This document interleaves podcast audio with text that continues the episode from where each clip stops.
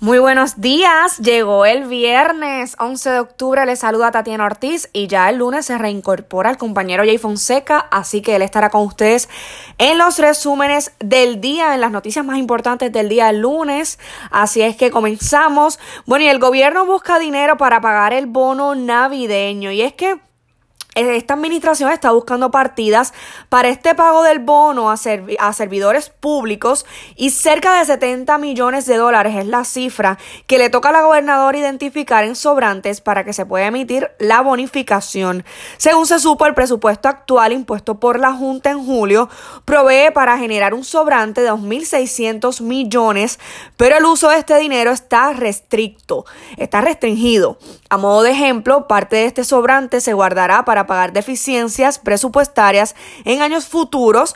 También se separarán 175 millones para una reserva que asegure el pago de las pensiones, 130 millones para el fondo de emergencia y otra partida para pagar la deuda pública del gobierno, entre otros. Así que todavía el gobierno está en esa búsqueda de ese dinero para el bono navideño. Y cuestionables contratos a dúo de donantes del PNP. Y es que el nuevo día en una de sus investigaciones sobre estos contratos en la legislatura, pues reporta que al otro día de Navidad, de estas Navidades del 2016, y seis días antes de que Ricardo Rosselló entrara como gobernador, juramentara como gobernador, dos donantes de campañas del PNP registraron sus empresas. Estas dos corporaciones registradas por una pareja han acumulado cerca de 363 mil dólares en contratos con la legislatura.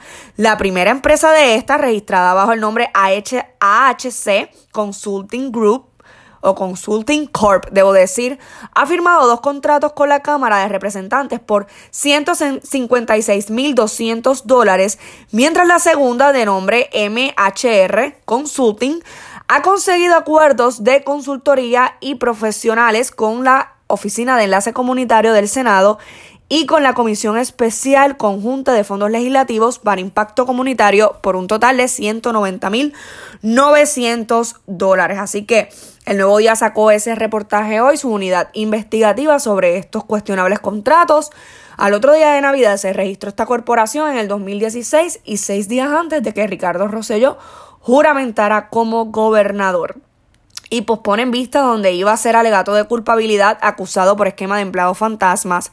Y es que para el martes, a eso de las 5 de la tarde, pues quedó pospuesta esta vista, en la que se supone que el exdirector de la Oficina de Asuntos Gubernamentales del Senado, ya llegado de Tomás Rivera Chats, Ángel Figueroa Cruz, se declare culpable. Según trascendió el hombre, se declarará culpable por uso por cargos, debo decir, de conspiración para cometer fraude electrónico y mal uso de fondos públicos. Y ATM le da contrato de proyecto de registro a empresas recién creadas. Escucha esta nota. La empresa Proyecto Colectivo LLC fue incorporada el 4 de marzo de este año. Sometió su propuesta a la ATM el 11 de marzo y recibió su primer contrato con esa agencia el 19 de marzo para proveer servicios de consultoría mediática, coordinar estrategias de comunicación y media tours por 9.995 dólares, casi 10.000. Posteriormente ese contrato fue enmendado para incluir que el proyecto de Special ID Vieques and Culebra Registry en donde la cuantía aumentó a 16.800. 800. Después un segundo contrato fue autorizado el 2 de agosto para el mismo proyecto con un tope de 9.725 y vigente hasta junio del próximo año. Este proyecto pues lo que busca hacer es un registro para que residentes de Vieques y Culebra puedan tener acceso preferencial a boletos de feria, descuentos y prioridad para abordar. Y al momento hasta se desconoce el estatus de dicho proyecto, o sea, una empresa recién creada obtuvo ese contrato, la incorporaron 4 de el, 4 de, el 4 de marzo de este año, el 11 sometió su propuesta a TM y ya el 19 tenía su primer contrato, así que es bastante cuestionable. Bueno, y llegó el Honda Clearance Event con pagos bien cómodos, así que si estás buscando un vehículo, este es tu momento. Y es que los vehículos van a estar desde solo 282 dólares los pagos, bonos buenísimos de hasta 6.500 dólares y precios bien accesibles que empiezan desde 19.992 dólares. Está buenísimo. Y esto de los pagos desde solo 282 dólares está genial. Así que el momento para adquirir tu Honda es ahora, con estas ofertas que durarán solo hasta el 31 de octubre. Todos los modelos Honda cuentan con el programa de mantenimiento Gold Program con cambios de aceite, aceite y filtro gratis y asistencia en la carretera 24/7. Excelentes beneficios para ir mucho más confiado en la carretera. Así que si estás buscando un vehículo, este es tu momento con el Honda Clearance Event. Y yo les voy a publicar ya mismo en el Facebook Live más adelante les voy a publicar los detalles para que usted acceda a la página y coordine su test drive. Bueno, y sin identificar en otra, importancia, en otra noticia importante del día, sin identificar fondos para elecciones especiales. Y es que aún se desconoce de dónde saldrá el dinero de las elecciones especiales del 10 de noviembre que buscan llenar las dos vacantes que existen en el Senado y en la alcaldía de Barranquitas. El presidente de la Comisión Estatal de Elecciones dijo estar confiado de que se puedan conseguir los 132 mil dólares que hacen falta para llevar a cabo el evento electoral.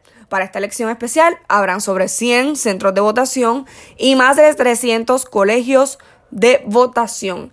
Y vigilante el gobierno al vapeo en la isla. Esta noticia pues está bastante fuerte, las muertes allá en Estados Unidos y aquí en Puerto Rico pues se mantiene el gobierno vigilante. Y es que la Administración de Servicios de Salud Mental y contra la Adicción, como les dije, se mantiene vigilante ante el riesgo de muertes y lesiones pulmonares, pulmonares por el vapeo.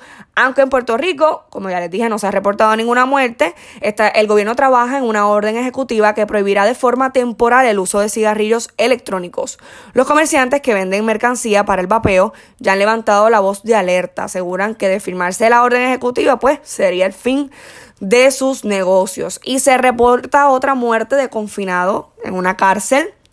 Ya son 44 las, 44 las muertes de confinados que se han reportado en instituciones carcelarias en la isla en lo que va de año. Esta cifra constituye a 17 más que las reportadas para esta misma fecha del año pasado. Usted sabe que ahora mismo hay una crisis en el Departamento de Corrección por esto de las muertes y han salido a relucir muchísimas noticias sobre lo que está ocurriendo ahí. De hecho, se estaba trabajando hasta en un plan. Y en Ponce, el Departamento de Corrección investigará esta muerte que ocurrió ayer de un, de un recluso que supuestamente al momento de su fallecimiento se encontraba solo en su celda. Y bueno, estas son algunas de las noticias más importantes del día. Como les mencioné, Jay Fonseca se reincorpora con ustedes el próximo lunes. Un gusto haberlos acompañado durante estos 5, 6, 7 días. Gracias por todos sus buenos comentarios, sus buenas vibras y que tengan un bonito fin de semana.